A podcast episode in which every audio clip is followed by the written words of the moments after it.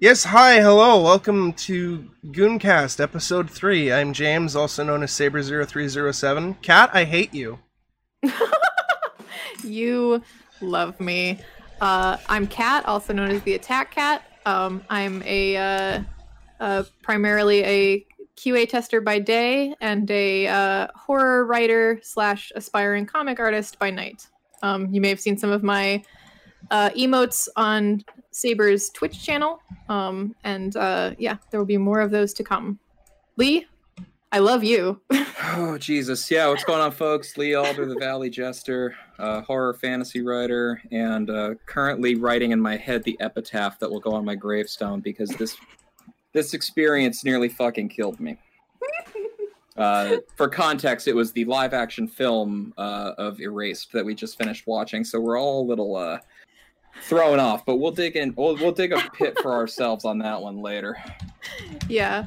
Um. Yeah. So this this episode is going to be about uh, all things Erased. Um. For context, I am the one who has been pitching and suggested uh, this. So our first our first ever podcast talked a lot about um uh, Twin Peaks, which is uh, the, you know, James's baby that he's been pitching and hoping people would uh, would join him on for a while. Um, so uh, similarly, Erased is kind of mine. It's a uh, um, it's a it's an anime adaptation that's very very near and dear to my heart. Um, and I had not really explored too much of the other uh, adaptations, and uh, I thought, what you know, why not? subject myself and my friends to that. Um, uh, Kat, I hate you.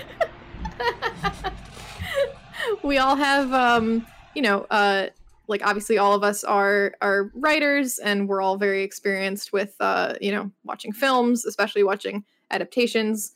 Um, and I figured it would be a really cool uh, podcast episode if we went through, uh, starting with the erased anime, um, we're going to talk a little bit about the. I, I read all of the volumes of the manga, um, and then we're going to segue into the two two live action adaptations. There's a Netflix TV show that is 12 episodes, same as the anime, and then there's a two hour movie that we just finished watching uh, that uh, also has a very interesting story of we couldn't find it for a really long time. And, and I wish it stayed that way. it's buried for a reason. Let's put it that way. I wish I could go back and revive and amputate my head with a hammer before I asked Weeb Mama if she knew where to find it. Oh, did did Weeb Mama unleash this upon us? I I told Weeb Mama about it. She was like, "I had no idea there was a live action erased movie. Are you talking about the Netflix show?" I was like, "No, I'm talking about the live action movie that is a thing." And then oh Weeb God. Mama hit up our mutual friend Riku, not to be confused with Niku, but this is Riku with an R. Or Rio. No, no. No, this is it's, this... it's Rio and Niku, but but as one person. Yes, yes, yes. Um okay. And and apparently he's good at finding stuff. And she was like, "Hey, can you find the live action Erased movie?" And he goes, "Do you mean the Netflix series?" and she goes, "No, apparently there's a live action Erased movie." And he's like, "Oh, okay. Oh, I'm sorry. and apparently, Weeb Mama and, and, and Riku are both super fans of Erased, just like you. Good. And Yay. um, I just got done telling Weeb Mama that it was awful. and she was like, "Isn't it supposed to be awful?" And I was like, "Yes, but I didn't know how awful." Yeah, so I think she- we were we were expecting. Well, I don't know what we were expecting. I was hoping for more like so bad it's good. And this was just kind of like the last 20 minutes were just us repeatedly screaming, What? at each Why? other. Why? Well, even even the very paint by numbers live action adaptations, they they all generally coast in that like this is awful territory. Yeah. But when the credits roll, you kind of just are in that level of acceptance of, yeah, I you know, I don't know what I expected. You don't feel yep. bad about it. You you feel like how you would expect to feel after knowingly wanting to waste an hour and a half of your life. Mm-hmm. This was a fucking experience. Yeah, yeah. I will. I will say Yeah, we, we, yeah. Let's let's hold off on that for now, and let's talk about the, the good stuff first. Yeah, let let let's not let's not you know lead lead the listeners in the wrong direction. Yeah. The series Erased, the anime series, is fucking great. Mm-hmm. Yes. Um. So I guess uh, first of all, this is definitely going to be a spoiler cast. So uh, for those of you who have not seen Erased, um, and plan to or would like to, uh, don't watch this. Um, I think I think all of us, uh, just to to get ahead of it, all of us would probably recommend the the anime. Yes. Yeah, yeah, yeah. Okay, good.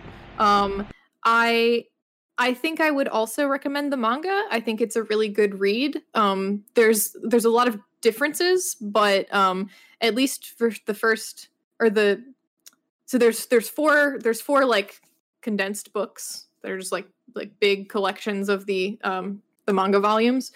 Um, the fir- the middle two are like almost shot for shot the the anime. Um, and they're they're great. There's there's differences in the beginning and the the end that we'll get into. Um, but there's still it's still a really good read. Um, I cannot recommend either of the live actions. No. So um, so yeah, if you're going to experience Erased, I think the the best way, in my opinion, to experience it is the anime. I still want to watch the Netflix series because I hate myself. and It- you should. it- if, it if can't- only for the It can't be worse. it it honestly is not. It's not it's definitely not worse than the movie. I, I can't watch the live action Netflix show. I quit drinking. Look, that fake beard's gonna get you Um, through it. yeah, exactly. Just remember do it for the beard, Lee. Do it for Sawada's fake beard. do do it for him. um okay, so uh I guess quickly we'll go over kind of like the basic plot of the anime. Um is that we follow the main character, um Satoru Fujinuma, um and he is kind of a uh you, you know, he's a bit of a down in his luck kind of non-motivated uh kind of guy at the beginning. Um he's he's trying to become a a manga artist and and not doing so well. Uh, he works at a pizza joint. He's just kind of he's kind of coasting through life a little bit. He's not um, not really doesn't really feel like he has much purpose. Um, but he has this superpower um, where he is uh, and it, it's it's not something he controls, but occasionally he will get these like flashes of deja vu uh, that essentially tell him there's danger nearby. Look out for something off, and you can prevent it. Um, And I'd just like to interject that it, it, I don't know if it, it, it is is brought up in the manga, but I'm really I'm I'm hap- I'm kind of happy that it's never explained why he has this ability. Yes. Same, same. It is never brought up in the manga. Yeah, I'm I'm someone who in general is very sick of origin stories. Um, yeah. So many of the you know the superhero films that that come out have to reintroduce you to, you know, the humble beginnings. And I'm sorry if I have to watch Uncle Ben die one more fucking time. Yeah. I'm gonna Yeah. lose it. So yeah, the the fact that we don't get any context for his power is is very refreshing. Yeah. Mhm. I, I was And, happy um, about that. Yeah, yeah, definitely. Uh and so um we are we are introduced to this superpower in a very in a very small way. Essentially, he's he's going out on a pizza delivery, he gets this flash, he realizes that there is a truck that is out of control that is is threatening to hit a child. Um and he's able to act and save the kid to his own detriment. He gets injured, he ends up in the hospital for a couple of days um with you know recovering from injuries. Uh and that is a very important thing to note that that when he does these revivals, he ends up kind of sometimes coming out the worse for them. Uh, and so as the as the story progresses, um, his mom comes back into town and kind of reminds him of, hey, when you were a kid, there were these murders that happened in the town, and we kind of we adults kind of all got together and, and hoped that you all would forget about them. Um, and essentially, uh, uh, I don't want I don't want to skip over any details, but I do kind of want to summarize. Uh, he has another revival, um, and the revival ends up being about specifically the serial murderer who has been kidnapping children for all these years. Um, and it's the same guy that was harassing his his town as a as a kid. Um, he gets his mom involved in his revival, um, and that is what ends up getting her killed. The murder, the serial killer, uh, breaks into their house and stabs his mom um, and it essentially is made to look like he did it. Um, he finds his mom, panics, and immediately tries to chase down the killer. Um, in his panic, he starts, you know, essentially trying to think like, "Oh, I need to revive. I need to, I need to revive so I can save my mom." Um, and that revival to save his mom, instead of taking him back to before she was murdered, it ends up taking him all the way back to 1980, 1988, I think. Something uh, like that, 1988, 1987. Yeah, which is which is when right before the first child abductions happened. Um, so essentially, the series then becomes 29 year old Satoru being transported into 10 year old Satoru's body and being forced to solve, uh, you know, the murders of these or solve the disappearances of these children. Um, and where it differs from kind of a typical murder mystery is that his method of solving these crimes, it's not in the anime, it's not really actually about hunting down the killer so much as it is about saving the victims. Um, and I think that's where the strength of the show lies. Uh, if you've watched the anime, um, then you already know who the killer is, and very likely you already know who the killer is by episode two. yeah, I, th- I think Lee, um, Lee, Lee and I were like the second the killer showed up. The second, so I um I ended up making a guess about who it was uh, the first time we saw the the opening uh, credits because um, the killer is their teacher, uh, uh, Yashiro uh, Gaku, and uh, he is the only prominent adult featured in the in the opening credits. That's not in one of the um, kind of like film cuts. Uh, so then in the second episode, in that same episode, when he's introduced, uh, Lee actually made a joke that was just like, "So how long have you been evil?" yeah, it, it's one of those situations if you can, you can just tell either by uh, certain lighting choices, mm-hmm. certain costume giveaways. There's there's usually a couple things that you can pick up on that just are red flags for making someone suspicious. Mm-hmm. And one look at this motherfucker was just, oh, well, I mean, open and shut case. It's the teacher. yeah. It's yeah. there's no if ifs, ands, or buts about it.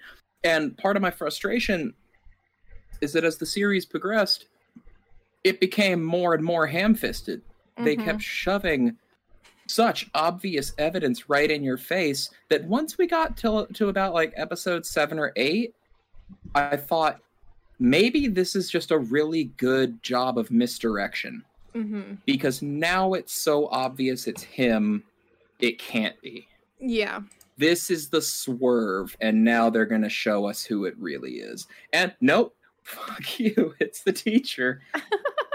and uh, oh goodness, yeah, I'll, I'll I'll complain more about that when we start dissecting the different endings. But um, yes, it part different of the, part of part of the joy of watching a series that rev- uh, revolves around investigation or detective work you know anything about solving a murder or sherlock holmes sort of stuff mm-hmm. is taking the viewer on the journey of being a detective themselves showing the mm-hmm. person watching the show just enough evidence that they can start to form their own ideas and form their own theories and feel accomplished if they're correct. Yes. Yes. And when I... this is done properly, if you're able to pin down the killer in the first like let's say it's an average run length like two movie uh, two hour film. Mm-hmm. If you figure out who the killer is in the first 30 minutes and it's a competent script, Mm-hmm. When the reveal happens, you're going to feel thrilled. You're going to feel like, wow, yeah. I was on top of that one. Yes. Instead, with this one, I figured out it was the teacher, and I just went, oh boy. the be- the rest of this series better like have some substance because now the whole mystery is removed from it. And every time I see this character, it's not going to be with that hope of oh i hope they're a good guy it's going to be oh here here he comes with his cloak and his scythe uh, yeah, and I think that's kind of where Lee and I diverge a little bit. Although I think you would agree with me that um, the uh, uh, uh, sorry, I lost uh, I lost the exact wording of what you said, but the um, the rest of the show has enough uh, to prop up the fact that the mystery is not a mystery. Oh well, yes, the the rest of the series had more than enough substance to keep it going, Yeah, but it's a concern. It's Yes. a concern when you discover the killer so soon. for sure, you- for You sure. really just gotta hope, like, oh fuck, like, can this can this show carry itself without the mystery Mm-hmm. Yes. when it's in itself a mystery? Yes, and and I would argue that Erased does carry It does. without the Yes, mystery. I was I was very happy to Um, find that. Yeah, that's Yeah, that's and- that's one one thing I, I wanted to say too, because I'm kind of with Kat on this one, where it's like at first it, it was like, oh yeah, you know, he's probably the killer for sure, but Mhm. like especially as even by episode three, I stopped necessarily caring because I, I felt like the show was less about the mystery of who the, who the killer is and more of like character growth of, of, of Satoru and, and, and Mhm. his relationship with his friends and Kayo and, and Mhm. and everything like that. And for me that that the the identity of the killer seemed trivial compared to to all of that for me. to to bring back a, a, a favorite of this of this group um I, that that is actually one one of the reasons i i did think to recommend erase to you guys was um because in some ways it's very similar to twin peaks in that regard um i feel like you know the the mystery around the killer is very important and central to twin peaks but it's definitely not the only thing that's happening and also as we've discussed in our previous podcast, Lynch does an amazing job about making it more about Laura than her killer. yeah. Um, and I think that's one of the things I really appreciate about Erased is that it's not about Yashiro. It's about Kayo and uh, Hiromi and Sa- like Satoru's efforts to keep them safe by yeah, yeah. the power of friendship essentially which is is a very cheesy thing to say but that's essentially what he does do he has this superpower of revival but his actual power as a character is that he's able to kind of like sacrifice bits of himself to save his friends to save Mhm. people he cares about. Um and that actually uh ties into then um talking a little bit about uh sort of what happens to him. Once we once we actually get the reveal of who the killer is in the anime um what happens to Satoru is that he um the killer essentially like catches him and and kind of realizes like you're on to me i'm gonna deal with you but like i'm gonna deal with you and then peace out right Mhm. um and so he ends up he ends up sending him into into a, an icy river in a car um and because of that satoru is in a coma for 15 years um so a little a little bit of of really really great foreshadowing um in that uh it it basically essentially mirrors the you know he he revived you know a couple minutes to save a kid from a truck in the beginning of the show and lost 2 days of his life he revived 15 years ago to save Kayo, Hiromi, Aya, his mom, Yuki, like save all of those people from this killer, and he lost 15 years of his life. Mhm.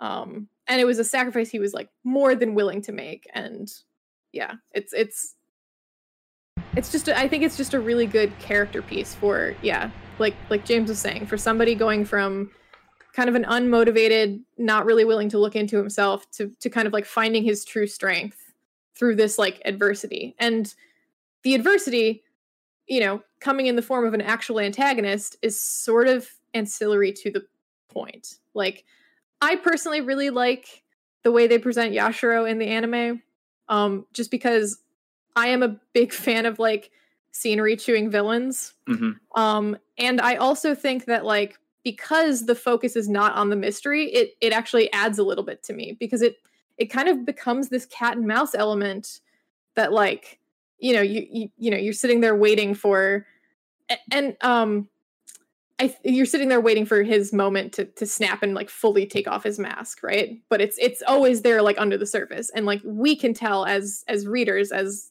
as inner, you know, as viewers, but you know, it's it's still hidden from the characters. And I think that can work, right? Like um what what I would be curious about is what if what if the decision was made to reveal the identity of the killer to the viewer, but not to the characters in the first Hmm. couple episodes.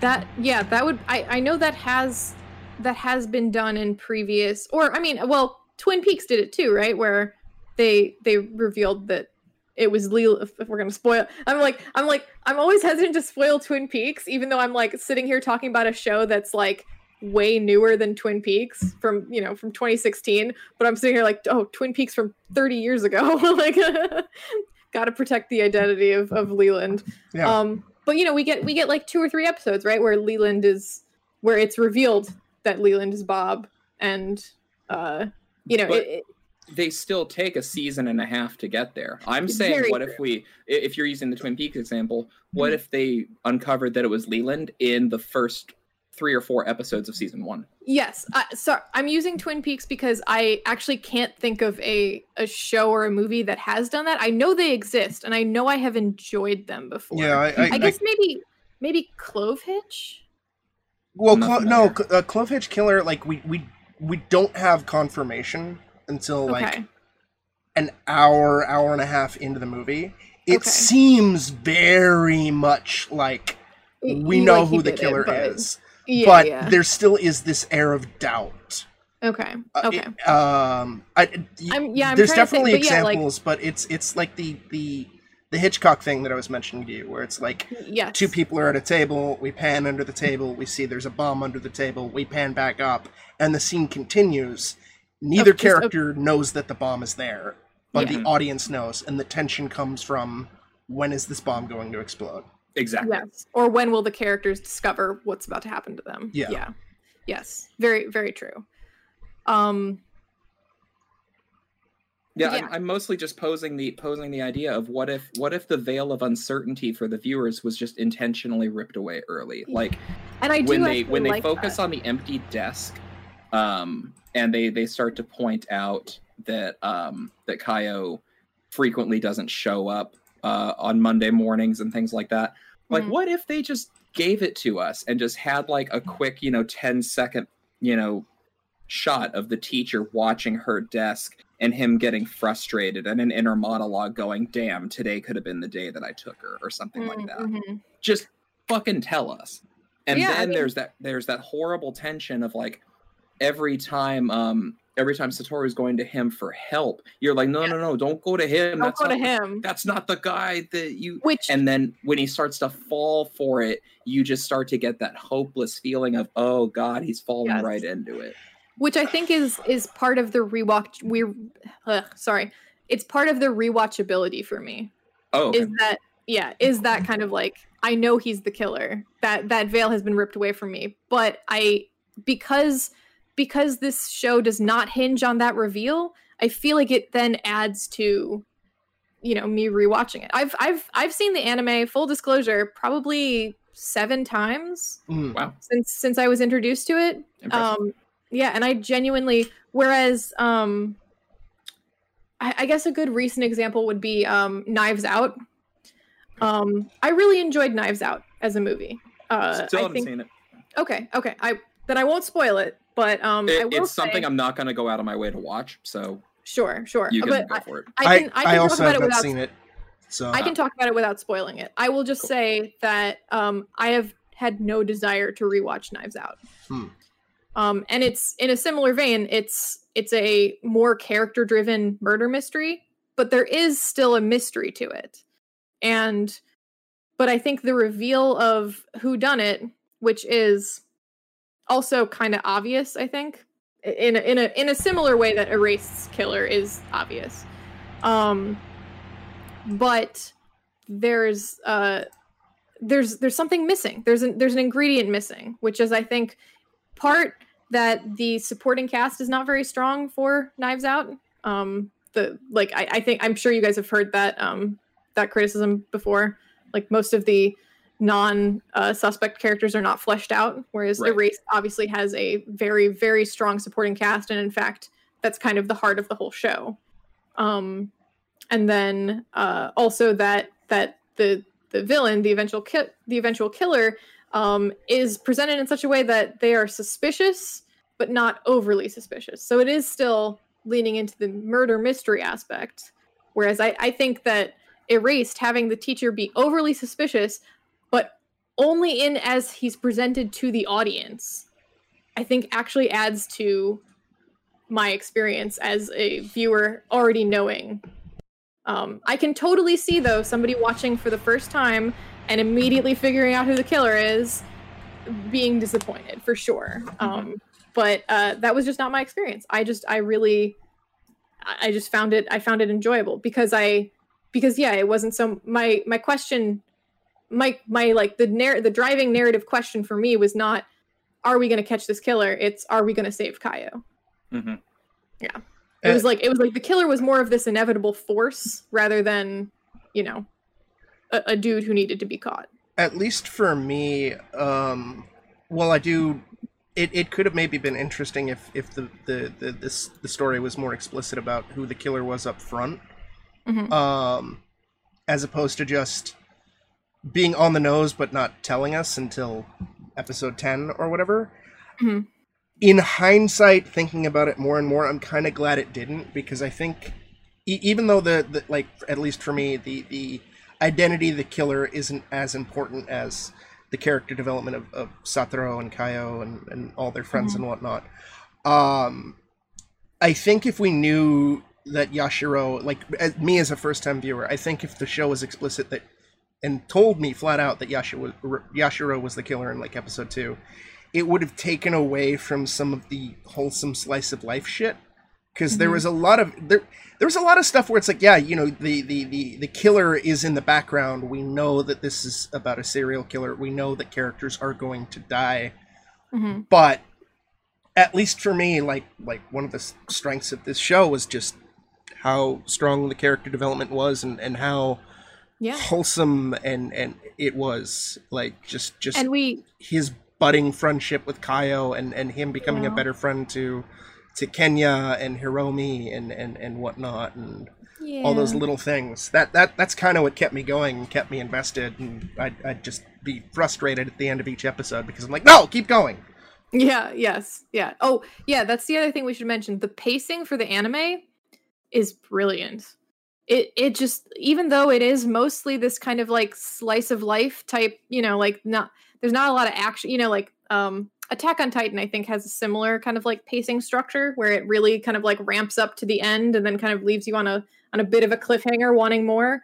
Um but this does it without having you know explosive set pieces and really epic fights and stuff like that. It does it with this very intimate story of just like characters being and and growing and it's uh, it's amazing.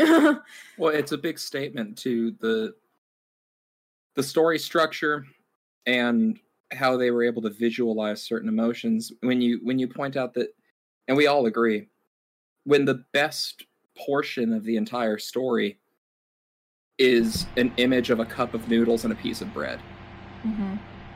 yeah it yeah. it really commends the level of storytelling that yeah. that's on display so um, to, for to, for yeah if you want to give the context yeah, to that yeah to to contextualize that um in the in his second revival attempt to save Kayo, um, there is a moment where they they kidnap her to uh, to save her from the the, the actual kidnapper.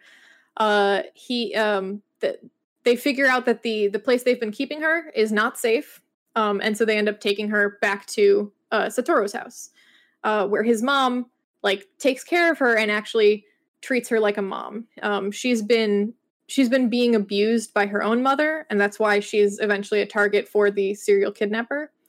Um, and we've we've seen we've seen a lot of her mom's abuse in the show. We've seen her bruises. We've seen her getting hit, and you know all that kind of stuff. Um, but uh, there's there's a moment where uh, they they wake up after after Kayo's first night at their house, and mom has made just like this you know gourmet full spread breakfast and it's set out at the table and it looks beautiful and Kayo looks at it and we see a flash of what she sees and she's looking at this breakfast and she's thinking back and she sees a cup of noodles on her uh, like, like you know at her at her home then a, just a piece of bread and then just money uh, and she just in this scene it cuts back to her and she breaks down in tears um, and it's it's one of two scenes in the show that always gets me because it's just it's such beautiful storytelling and just so you just feel that emotion in just a series of images. Yep. And it's it's brilliant. And yeah, we like I I actually was debating when we were watching it saying something of like this is about to be one of my favorite moments in the show and I held off because I was like I don't want to I don't want to like give them any expectations. And both of you independently were just like, holy shit. Mm-hmm. and yeah, I'm just like, yes, I, I'm glad. I'm, I'm glad Got I recommended him. this. Yeah, I picked the right people to watch with. yeah, because I know you guys needed you know, more wolves though. You appreciate. Sorry, what? Needed more wolves though. It did need more wolves. You're right. but you guys appreciate visual storytelling. You appreciate yeah. that kind of that kind of setup. And, we may be goons, but we like subtlety. Yeah. I, I, I, I, may be a, a big hack fraud piece of shit Dumbo goon, but god mm. damn it, I prefer visual storytelling to fucking exposition. Yes. I, I don't like if, if that scene was Kayo looking at the breakfast and then she starts crying and then goes, No, you don't understand. I haven't had like a home cooked breakfast in like Ugh. years. I just wouldn't care because it's then, it's exposition. second a 60 second flashback to her mother like making her eat cigarette butts. yeah. God. It's good for you. Here's, yeah. here's some Pabst yeah. Blue Ribbon. Yeah, and that's that's the thing is this show, you know, pref- yeah. uh, like even though we talk about how uh, Yashiro is not presented in a subtle in a subtle manner whatsoever, uh, mostly the show does subtlety very very well um, including uh, the foreshadowing in the opening credits yeah that was um, that was something that uh, I, I was very pleased with especially because mm-hmm. i think be, like shortly before erased uh, as or maybe as we were watching it you know i was talking to kat uh, and mentioning how one of the things that i really love about jojo's bizarre adventure is that the the ops for each season each each arc foreshadow events to come. Uh, in in some instances, pretty fucking brazenly. Like like if you know what you're looking for, you flat out get the entirety of the story. But it, it doesn't it doesn't do it in such like an overt way. You do have to like intentionally look for it or like they'll fuck with the op and and and and whatnot like do little little touches to like fuck with it when certain mm-hmm. plot points have happened and I was telling Kat that, and Kat was like, "Oh, well, maybe you should start paying attention to the OP in Erased." And uh, yeah, Erased was was basically doing the same shit. And I was like, "Hey, I'm mm-hmm. glad." Like, like I know the JoJo anime came out beforehand, so maybe er, the Erased anime took influence from that. But like, probably. But Actually, the, I don't um, care funny, because it's such. Story, though. It's so well. I love it when shit does that. Yeah. Actually, funny story. Apparently, the uh, the author. Um, K- uh, I'm gonna. I don't know if I'm gonna pronounce his name correctly. Uh, Kei Sanbe. Yeah. Uh, apparently he actually. Kei Sanbe. yeah. Um, apparently he did work on uh, JoJo, the the manga. Oh. Yeah. So very coming together. Very much they could have. Uh, there could have been some influence there. Oh um, my god! Yeah, I'm looking at it right now. Uh, Sanbe yeah. came across a job listing in Weekly Shonen Jump from Hirohiko Hirohiko Araki, a uh, requesting mm-hmm. for new assistance. While not particularly a fan of JoJo's Bizarre Adventure series, its variety of backgrounds and foreign settings enticed him to submit an application. After applying twice, Sanbe was accepted into Araki's team. Uh, yeah. around the time of Battle Tendency's serialization, and was oh, eventually yeah. promoted to chief assistant. He would go mm-hmm. on to work for Araki for a total of eight years before leaving halfway through uh, Vento Aureo, aka Golden Wind, to pursue his own career as a manga artist. Yeah, Nice. Well, there's mm-hmm. your crossover. Well, then. yeah. Now, now, now, now. I guess this is 100% setting in stone, as if it wasn't already 100 set in stone. That I'm fucking showing you JoJo Kat. Yes, 100%. I look. I am. I'm on board. My hesitancy with getting into JoJo is I know how how long it is. How Don't much. Forget about that for the time is. being. Just know that yeah. Satoru is now JoJo. excellent, excellent. Yashiro. Revival is just a stand power, right? Yeah, yeah. Revival, revival exactly. is a stand power, and serial Great. killing is the work of an enemy stand. Oh, oh. You know that? Yeah, yeah. Get, there we go. There we go. Yashiro's yep. stand power is seeing the spider thread. yeah. Wow. There we go. Oh my god. Big brain James. I, I saw that I cracked the case. Oh, um, to to go back to um, the the breakfast scene. Uh, as a as a segue to that, my other there, there's one other moment that always gets me um in the in the show, and actually this is this might be a really good segue to start talking about some of the the differences between the anime and the manga, um, and the and the live action shows. Uh, is the um so after after uh Satoru wakes up from his coma, um, he doesn't have any memory of of what happened. He's lost 15 years, um, and the anime portrays this beautifully in that um, his internal monologue is now voiced by his child self. Um, which well, uh, not, not to interrupt, Kat, but why don't you yeah. let the viewers know what uh, what coma you're talking about? Oh, uh, right. So, um, yeah, uh, I I think I mentioned earlier that um, when when Yashiro finally does catch on to Satoru's kind of meddling in his affairs, he uh, takes him out in a car and uh, shoves the car into a an icy lake. And uh, Satoru does not die from this, but instead uh, is is stuck in a coma for 15 years. Um, and uh, he when he wakes up, uh, his his mom has been taking care of him all these 15 years, um, but he has no memory of what happened. So he doesn't remember uh, what Yashiro did, um, and yeah, he, he he doesn't remember anything. Uh, his his friends, the specifically the friends he's made from you know attempting to save all these people through revival, uh, are still with him, are still trying to help him. Uh, Kenya and Hiromi are now like grown up, and they're the first to come visit him. Uh, and his mom specifically says like, don't don't tell him shit, like don't tell him anything. We we don't want to like overload him right now. He's just woken up. Like, let's just like chill, you know. Um Don't tell him about 9/11. and don't tell him about yeah, exactly. Don't tell him about all the stuff he's God damn it! um we said we wouldn't. um, but um uh I don't know if you want to give additional context. No! Nope. Okay. All right. Cool. Um, uh, it's like a red letter media reference. Don't worry, guys. Um, but so, um, so Satoru is then, you know, he's still in physical therapy because he's still trying to get back. Um, you know, his his mom has been kind of like exercising his muscles by just like you know giving him like like workouts while he slept and stuff like that. But he has still been bedridden for 15 years, so he's he can't really walk quite well and stuff like that. Um, and uh, as he's in physical therapy, uh, a woman comes to visit him, um, a woman with a baby, um, and he immediately recognized her as grown-up Kayo.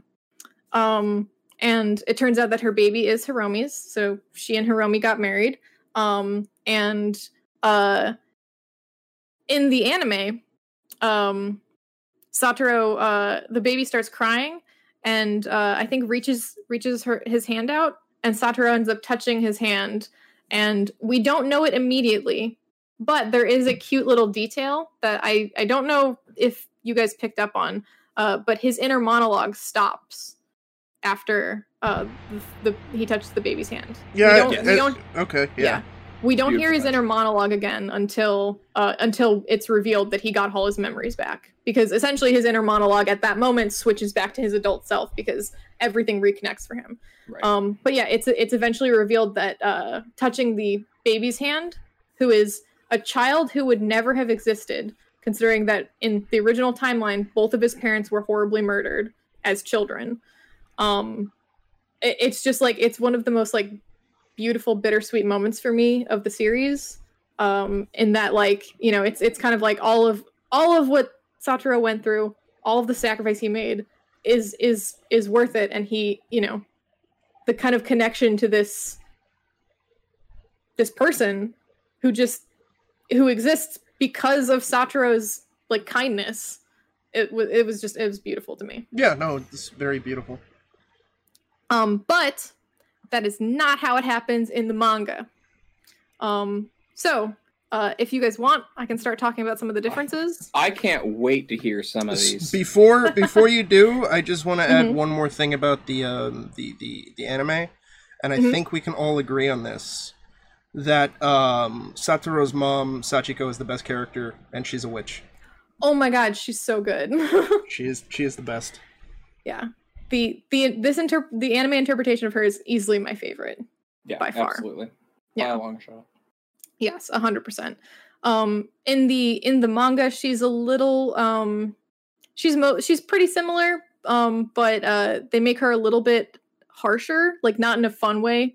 Kind of like where she, she's very spicy in the in the anime. She's a very like you know tomboyish smoker. Like she looks super young. She knows she looks super young. She's just like If You you, know. bring me a beer, I'll let you have one. Exactly, exactly. She's the cool mom.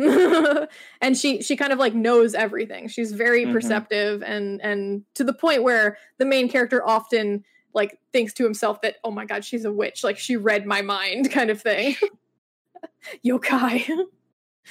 um Okay, so uh to start um because I talked about the the baby scene um in the in the manga um instead of like the the Kayo and her baby do show up um but it's still while um Satoru does not have his memories at all. Um in the in the manga the coma recovery is a lot longer um than it's presented in the show. Um and it's also largely more self-motivated. Um so i think possibly some of the criticism of the ending that i've heard where it's it's a little rushed because the the the books tend to be a little longer about how it ends um might come partially from this. So in the manga um satoru starts getting his memory back during the scene where uh the um paparazzi are taking pictures of him with the um with the i think her name is Oh, with the leukemia Kiyu? patient. with the with the leukemia patient yes she has she has a much bigger role to play in the in the manga as well Kumi. um kumi thank you Kumi, yes, thank you.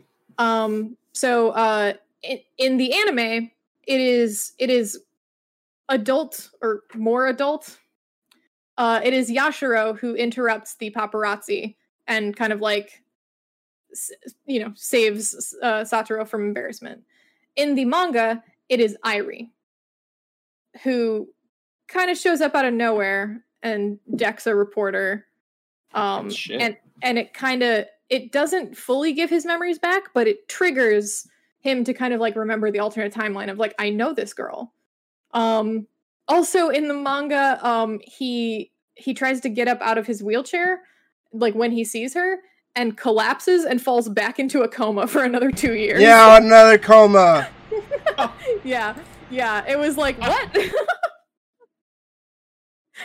so so yeah so he he partially recovers his memories there and then when he wakes up from his second coma um Oh god.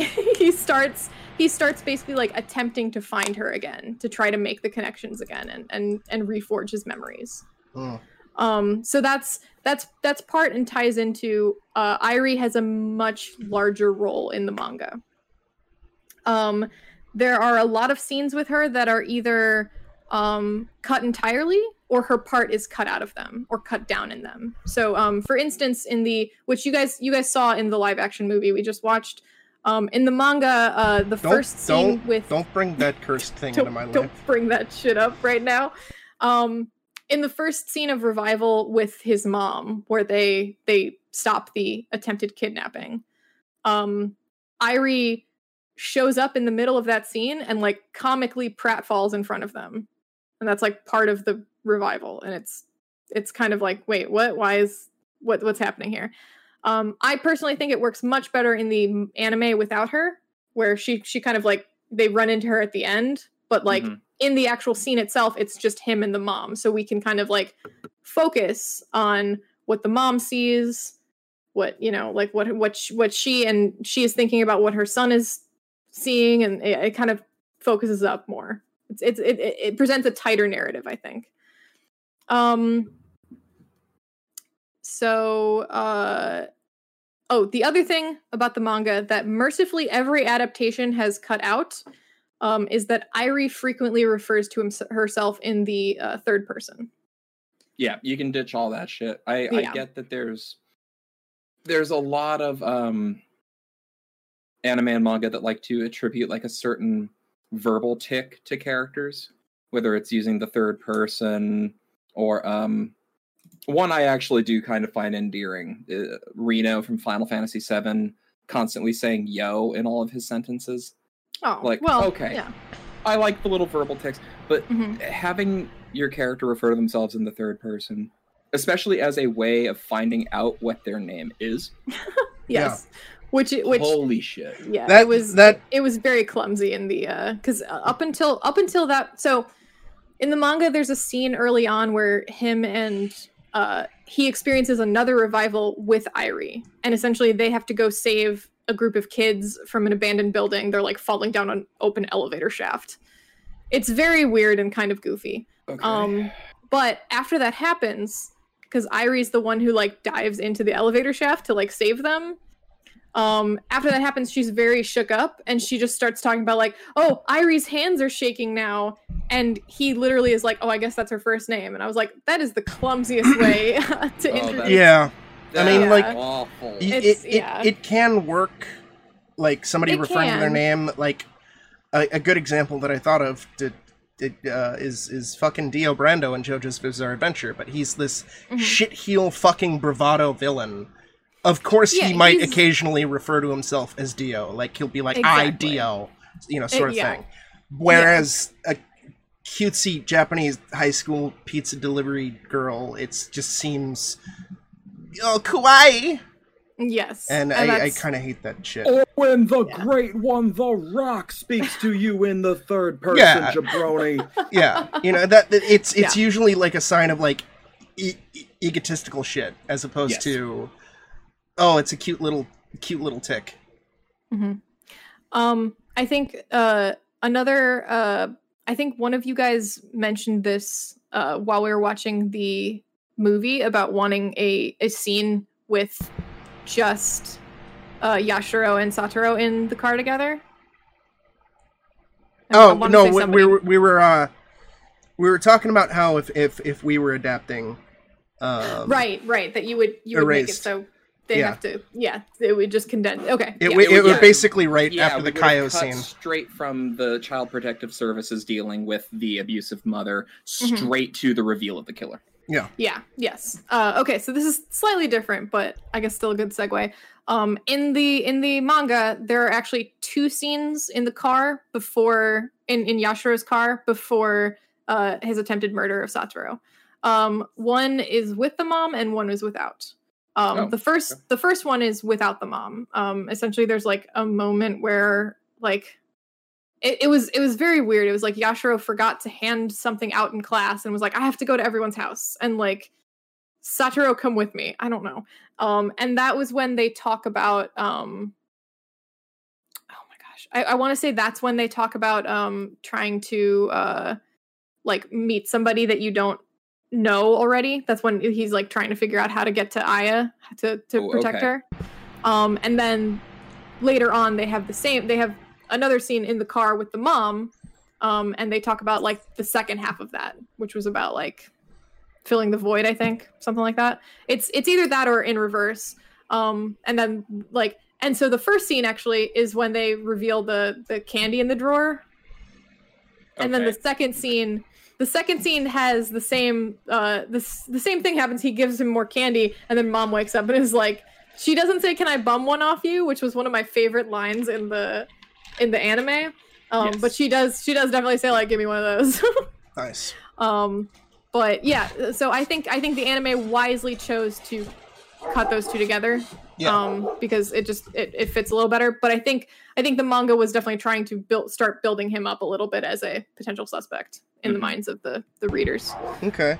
um so i have i have two other big differences between the anime and the manga um the first is that and this is this is true of um th- or this uh uh, I, I guess I should start with um the Netflix adaptation is slightly more true to the manga than the anime. Um, it follows the the ending, which I will, which is the second point I'm going to get into, and it also employs this change, uh, which is that Kayo returns to school um, a short while after she's been rescued from her mom. Um, so essentially, in the anime, uh, they make a big deal out of saying that, like, hey, once we actually get this ball rolling and get child services involved and get her away from her mom, she's not going to be here anymore. She's not going to be able to be your friend anymore. And that is part of the sacrifice that that Satoru willingly takes on is that he will essentially, you know, lose this friend he's just made in an effort to save her. Um, and in my opinion, the the manga's choice of bringing her back anyway, as like she's commuting to school from her grandma's house, just really undercuts that point. Same, um, I, I would agree I, with that. I, I I like very much the anime cut that out entirely and and you know made it much more because yeah I feel like the anime's big theme is is you know f- like sacrifice for yes. um for for love not in the romantic sense but in the familial or or you know platonic sense the Satoru's, platonic sense of love Satoru's entire arc and the root of his revival ability is about sacrifice. He's mm-hmm. he's a guardian angel for other people's at the cost of his own mental, emotional, and physical well-being. Yes. So exactly. W- you know, when, when some of his revivals will hospitalize him, um, mm-hmm. some some will still take their toll in in an emotional sense, and having to let go of at that point your best friend mm-hmm. is is that sort of cost. That's that's the exchange that revival is taking. Yeah, exactly. All right. So then to have her just come back, it's just like, yo, really? Yeah, yeah. You got one for free. and and it also makes it like, okay, well now she's not safe from the killer, right? Like he could still decide to take her. Just it, it, it you know creates more holes too. Yeah. Um, you know, even even outside of the just thematically falling flat. Um, but now we come to probably one of my biggest points of contention with, I believe, the erased fan base, probably. Um, because I, you know, I, I heard from uh, James sent me a, uh, a like a like a link to a video essay on it, and I've heard from other people that um they prefer the ending in the manga to the ending in the uh the anime specifically in regards to how how they wrap up the um what happens to Yashiro basically. Um so uh in the manga once the killer is revealed uh Yashiro gets a very extensive backstory. Um and I will very briefly detail it for you guys because it's also not really touched on in the other live action movie. Um, but it is touched on in the live action Netflix series. Uh, basically, growing Yashiro grew up fairly wealthy, um, and his he but he had an older brother who was very violent, and his parents doted more on Yashiro, and so the brother would beat him up a lot. Um, eventually, the brother went from doing that to molesting young girls, and essentially uh, started to employ Yashiro to lure them to him and then like provide aftercare, which is exactly how it's worded in the in the manga and it I'm just like, "Oh, like no, gross." Um at one point or uh you know, some some months after they've started this little symbiotic relationship they have, uh the brother kills one of the girls because he thinks he's about to get caught um, Yashiro helps him cover it up, and then Yashiro decides, like, oh, I know what I'm supposed to do here, and essentially sets it up so he kills his own brother and makes it look like a suicide. Um, mm. after essentially pinning the the girl's murder on him, like you know, being like, oh yes, he definitely killed her, kind of thing, even though truthfully he did kill her. Uh, so yeah, that's like that's his big thing. And then uh, he continues to lure little girls and just kill them. Right? Um, it's not really explained why he kills them, but he it's just like that, that's essentially what he's just decided he really likes to do. Um, he talks in the car at one point about having a bad experience in romance and therefore not that's why he's not married yet. Um, and the manga gets more into that. He had a fiance um, who was a psychologist. She was a child psychologist specifically, and he was super interested in like figuring out child psychology because that would help him lure more victims. Uh, and but she's also she was also very smart, and she ended up kind of getting suspicious of him, and so he murdered her. Um, also, instead of once the um, once Satoru catches him, instead of like stopping killing altogether, he just stops killing kids. He just he he keeps killing adults. Like there's this whole like Kenya explains it later. There was a whole thing where like he actually was the one who killed his his uh because he he at the end of the show he gets married so that he can become a congressman or like a politician um and like take over his father-in-law's business. He kills his father-in-law in the manga and like he just keeps killing adults. Just can't stop.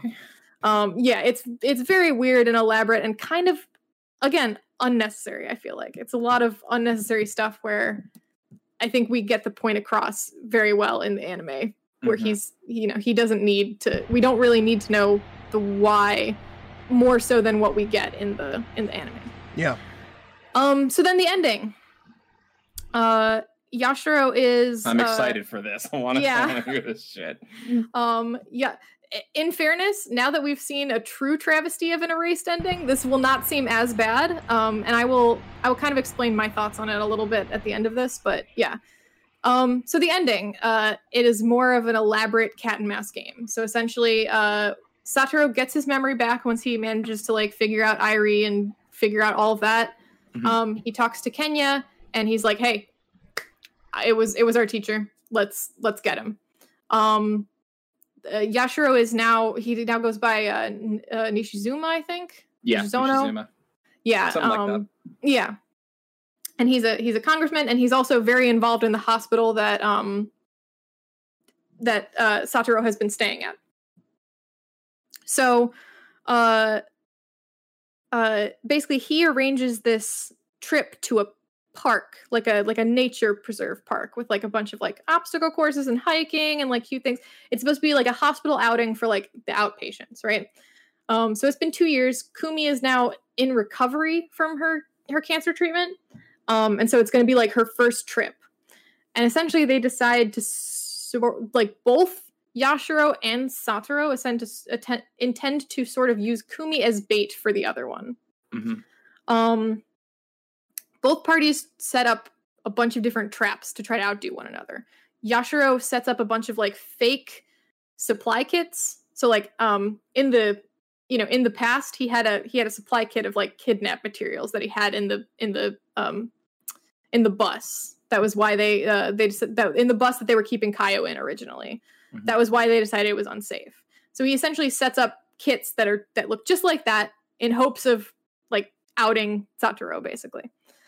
Um, and essentially, Yashiro's plan is to kill Kumi and pin it on Satoru, and then uh, Satoru's plan is to try to catch Yashiro in the act and and you know get him basically. Mhm. Um, the final confrontation, though, uh, essentially, uh, Kumi ends up like getting out of like uh, they've been watching her, but she disappears, and they're like, "Oh no!" They figure out that she's in a boat that's sinking on the lake.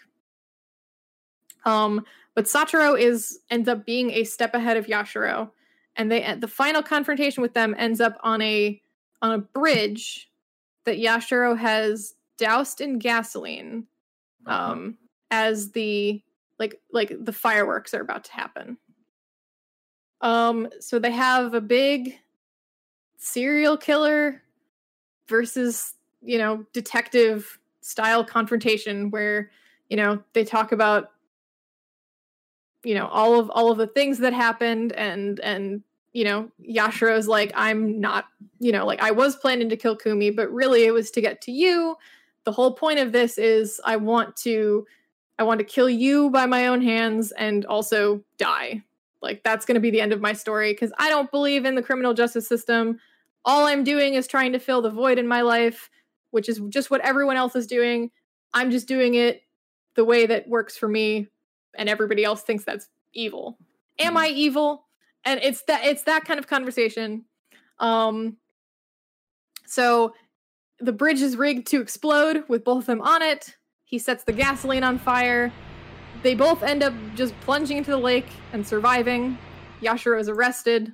Um and uh he essentially just con- like as we discovered there is a statute of limitations in Japan even for murders or attempted murder. I think it's like Yes. 15 years. Uh, I think that was like recently overturned or something, but there's still like a grandfather system of like if it's older than the law was implemented, then it still doesn't count. Um, but he confessed to all of it, so he ends up getting, uh, I believe he ends up getting the death penalty or life in prison. The the the manga and the and the live action flip them. So like one of them he gets life in prison, one of them he gets the death the death penalty. Mhm. Um, and so my my issue with this ending, and it is it is the bulk of the final book. The bulk of the final book of the of Erased is this setup and final confrontation. Um, and I think ultimately it misses the point of the of the sh- of the the story. I, I think I think the manga the manga is much better about hiding who the killer is, but you do still have the scene of he's got a bunch of candy in his glove compartment. You Mhm. know, it's it, it's still very oh yeah, it's him, and nobody's really suspicious. Nobody's really suspicious of him, so it's definitely him. um, to give context, I saw the I saw the live action Netflix show before I read the manga. And I will say that the manga is better than the live action show for sure. Um but I you know, uh, like I saw the live action show and I was like I don't like this ending at all. Um and the manga eh, like it's better. Um but I will say that it this ending in particular really reminded me of the original ending um uh or the original screenplay for the movie 7. Um, I don't know if either of you have read it Nope. before. I've only seen the film Seven. Okay. So then you guys both know that like the ending for Seven is iconic. Yeah. I adore it. Yes, it's amazing. Uh, that is not the ending in the original screenplay. Um, the original screenplay, a lot, a lot of the scenes are the same. Um, there's a little bit more like into the research of of the sort of like church influences and like you know the the, the very old kind of like paintings and stuff like that. Um, Sure. And the final, the final scene, the final like the climax of the original screenplay is a serial killer v detective confrontation in a church and it's it's fine it's you know it works um but it's very basic and Mhm. that's that's kind of how i feel about this ending for erased i feel like it's basic i feel like this is the this is the standard way to end a serial killer movie um am i saying that the ending the anime provides for yashiro is akin to the ending to seven not at all um no. I yeah, I think I think that that James and Lee both. Um, I think you guys both, when you saw it, kind of said that the ending, especially for in the Yashiro Satoru confrontation, was not your favorite part. Was the was a weak element to the ending. Yeah, I, I was uh, I was on board with I don't know ninety to ninety five percent of it until Satoru's plan was Yes. I'm going to roll my wheelchair off the roof because somehow this gate conveniently blew open Yeah. and my friends have a crash mat down there and the entire plot hinges on Yashiro one not looking down and seeing the crash mat and Yep. two letting like actually catching the wheelchair so no i guess one catching Yep. the wheelchair two not looking down and then three actually letting go of the wheelchair instead of trying to pull satoru back up yes. like I, I think there could have they could have done I, I don't know what they could have done, mm-hmm. but they could have done something that wasn't as ridiculous, I would say. Yes. And this is coming from somebody who sat through 12 episodes of a show where somebody's able to travel back in time. Yes. Like I, I bought that, but the entire shit of him throwing himself off the roof uh, out that that couple minutes kind of soured the ending a little bit for me. Yes. And I, yeah, I would definitely agree with you on that. I think for me, the strength of that, of that ending, um, is not in the resolution of it, but in the sort of like reveal of what it means to Yashiro. Because And it's not One of- stupid like the it's, movie. and it's not, yeah. So, uh, we'll get it, there. it's not it's not it doesn't feel generic. It doesn't feel like a generic. Oh, they're gonna they're gonna fight each other on the on you know, they're they're gonna fight each other here. They're gonna you know have a have a standoff of of uh you know opposing moralities, and you know like it it just and uh you know I say this as somebody who is a big fan of um you know most of the Hannibal movies and TV shows where that stuff does happen a lot, right? But but I feel like that's more of a like a staple like a genre staple where it's like that is expected to happen. Your your show is about Hannibal. It's, you know, you're going to have him up against detectives. Um but yeah, I I I felt like it was it was weaker here because Yashiro was not a he's not Hannibal. Yeah. right? like yeah. um and uh uh additionally i think that the the strength of the ending for the anime kind of lies in the fact that um unlike unlike the manga where he continues killing but just not killing children uh yashiro in the anime doesn't kill anyone after uh satoru goes in the river Right. um and part of He's that is because well he's he's like waiting for it almost or like he just he he needs to know what's because uh this is also not um this does not happen in the manga this does not happen happen and this does not happen in any of the live action shows but in the anime um before uh satoru goes underwater he screams out yashiro i know your future. Um and because of that like yashiro has become obsessed with that and he's because of that he's become obsessed with satoru and essentially waiting for satoru to wake up. And kind of like that confrontation on the roof is more him realizing that like satoru is actually the only one who knows what he truly is that satoru's efforts blocked him from you know essentially fulfilling his dreams of being a you know like like a notorious serial killer who's killed hundreds of people um but he doesn't because of Satoru. So there's like this like alternate him that is that is still him but only Satoru knows that person. hmm And and that that kind of con- like thematic connection there just felt so much more uh interesting and enjoyable to me to have that like that real twist of the knife at him at the end where like not only did I stop you from killing my friends but I stopped you from being you like I Mhm. erased I erased you Ah, ah. right yeah like I'm like that fucking works Yeah. Um, the other things I will say about the live action Netflix show is that I found Airi, Akemi, who's uh, uh, Kayo's mom, and Yuki to be really well cast. Um, I think everyone else in the cast was serviceable, but uh, kind like Satoru had issues. He was not very charismatic. Well, Um, based on the two screenshots that I've seen, uh, I, I'm I'm okay with the fake beards. Yeah. there there was also a, a surprising amount of terrible fake beards in the in I- the live action I don't know what you're We, talking we about. must be looking at different beards. Those are perfection.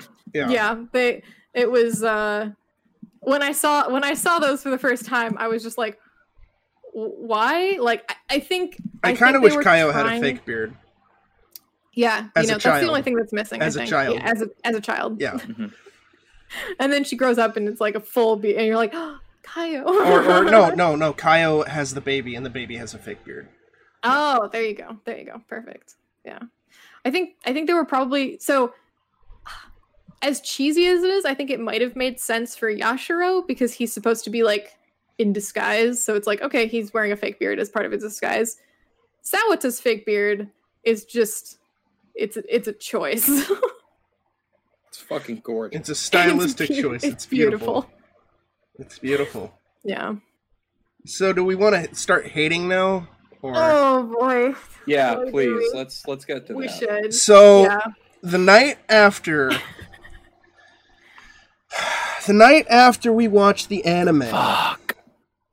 I was I was casually reading the Erased wiki because I was toying with the idea of watching because we watched this last week the, the anime. Mhm. We binged all 12 episodes. And I was casually toying with the idea of being a good boy and watching the Netflix series so I could have a little more to talk about because I haven't read the manga and I'm a lazy shit. And I've never watched the Netflix series. So at least I'd kind of have a vague understanding of, you know, maybe how the manga was. And through this, I discovered that there was a live action erased movie. And I tell Kat this, and Kat is like, What? and everybody who I've told this to has been like, What?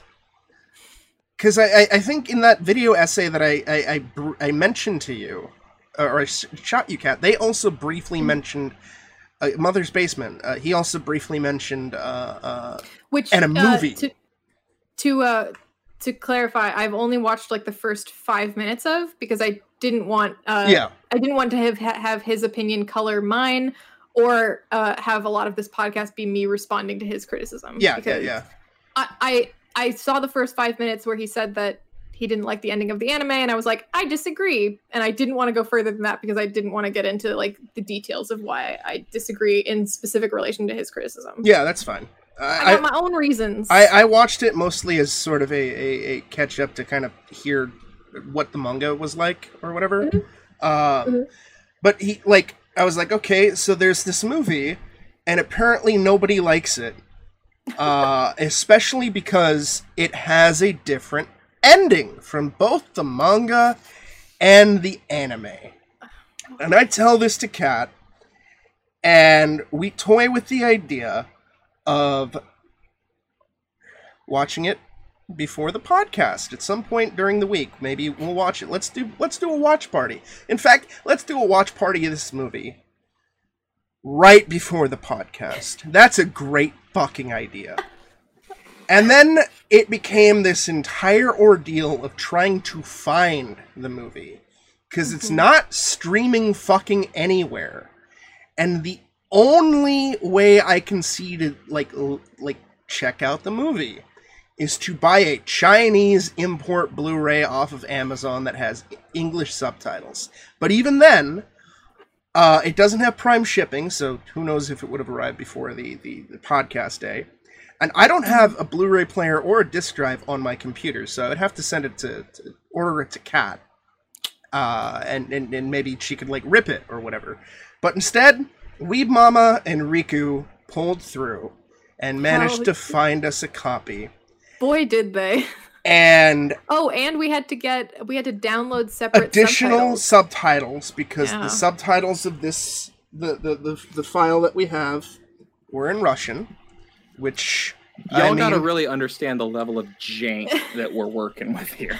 Yeah, yeah, and and also our level of commitment to this podcast. yes, We did all this for you. we did all this for We you. We love you. Um, We're willing to sa- to literally sacrifice two hours of our time for you. so what it it the first hour and forty minutes is a really rushed adaptation of most of Erased. Mhm. And I would say that the movie fails as an adaptation because, like, well, while we were able to kind of understand what the fuck was going on because we had just seen the anime a week prior, Mhm. so much shit just seemed to pop up out of fucking nowhere. Like, shit was just so goddamn rushed. The one thing I can say Mhm. is the kid actors were great, Yeah. and the guy who was playing uh, uh, Satoru, I'm sure I'm going to mispronounce his name, Tatsuya Fujiwara, uh, who I recognized as the lead actor from Battle Royale, uh, yeah. was really great. And also, while looking at Wikipedia, Kat, and I've been sitting on this now for like the last 40 minutes, just for this moment, uh, he was also Light Yagami in the live action Japanese Death Note movies. Really? Oh, oh, Yes.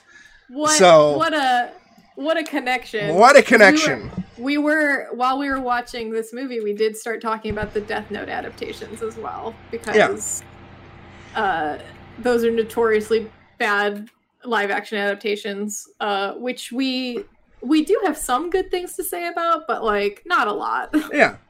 So the first hour and 40 minutes of this is a very, very rushed adaptation that's not very good. Some good performances. People are trying, Yes. and there's some Yes. good. There's effort. There's some effort, yes. and and you can tell at least for the first hour and forty minutes, the filmmakers aren't strictly making a cash grab. Like there's some interesting creative choices and, and Yes. and some interesting costume design and and et cetera, et cetera, et cetera. Yeah, I will I will definitely give them that for for at least the first hour and 40 minutes. It seemed less like oh, we've got to cash in on erased popularity and more that hey, we're fans of this story, let's let's try to do this thing. Or at least some of the people behind it seemed like they were fans. And then the last 20 minutes happen. we're immediately thrown, like, the entire time throughout the last 20 minutes, we're just screaming, what the fuck is happening? We were literally it was literally just back and forth of what? Just what? What? there, Sato- there may have been some actual pauses of the film involved. there was definitely two- one pause. yes, Uh, to to rewind and and check. not even not even a rewind on my part. I, I raged I rage quit the movie for a minute. Uh Oh yeah, you did. and, and fucking threw my headphones and had to storm out of my fucking room in anger. I'm not even a super I thought that diehard was the erased sound of fan. the door closing. yeah, yeah. I I literally asked. I was like, James, are you okay? I, I heard a slam. I'm hoping you didn't throw yourself off the roof. Yeah, no, I I I I, s- onto a crash pad. I, I threw my fucking headphones on my desk and I stormed out of my re- uh, my, my fucking room to get a goddamn rock star because I was like, no man, I, I, I need I need s- a cool, refreshing beverage to deal with this horse shit. okay, okay. Uh, can you can you explain the ending and then specifically notate the moment that caused you to stomp out of the room? Yes. because it's the ending is such a blur to me that I don't remember which part it's it was. fever dream. yeah. So, as Kat said, when when Satoru goes into the river, he wakes up 15 years later, uh, losing 15 years of his life. Right? That's that's how it is in the manga. That's how it is in the anime. That's how it is in the Netflix adaptation. In the movie, apparently he just wakes up after the car crash from the start of the movie with no indication as to what has been what has transpired during the last 18 years because it's it's now 2006 it's it's the year the movie started in. It's no indication as to what the fuck is going on. Like like like he, he literally just found out who the killer was was thrown in the river and now it's 18 years later and it's acting as though he he just got hit by the car saving that kid. Ooh, ooh, wait. And- Can we also talk about the uh the the the Yashiro confrontation scene? That real quick? yeah sure sure. Bring bring that up because i gotta i gotta i gotta get my anger out. Okay, okay. Uh, so in the in all of the other adaptations, Yashiro actually like traps Satoru. Like he's stuck in the car. He has his seatbelt is like broken in such a way that it cannot be undone. And part of the you know the final his final moments in 1988 are him trying to to escape and and free himself and get out of the sinking car. Uh, in this in this one, they stop at a bridge and like both of them just like casually walk out of the car talking about how Yashiro's murdering a bunch of children. Yeah, and then he 10-year-old kids just yeets and then he at him. yeets 10 year old Satoru out Yeah. the fucking No. off the bridge no That was- no no Nope. hold, no you know no not holding on to the jacket, Nope. just taking a stroll with him and going like, "Wow, you fucking got me," you know? Yep. yeah. And and wow. and yeah, and Satoru's not like maybe he's dangerous and I shouldn't be anywhere near him because he's murdered a bunch of children. but nope.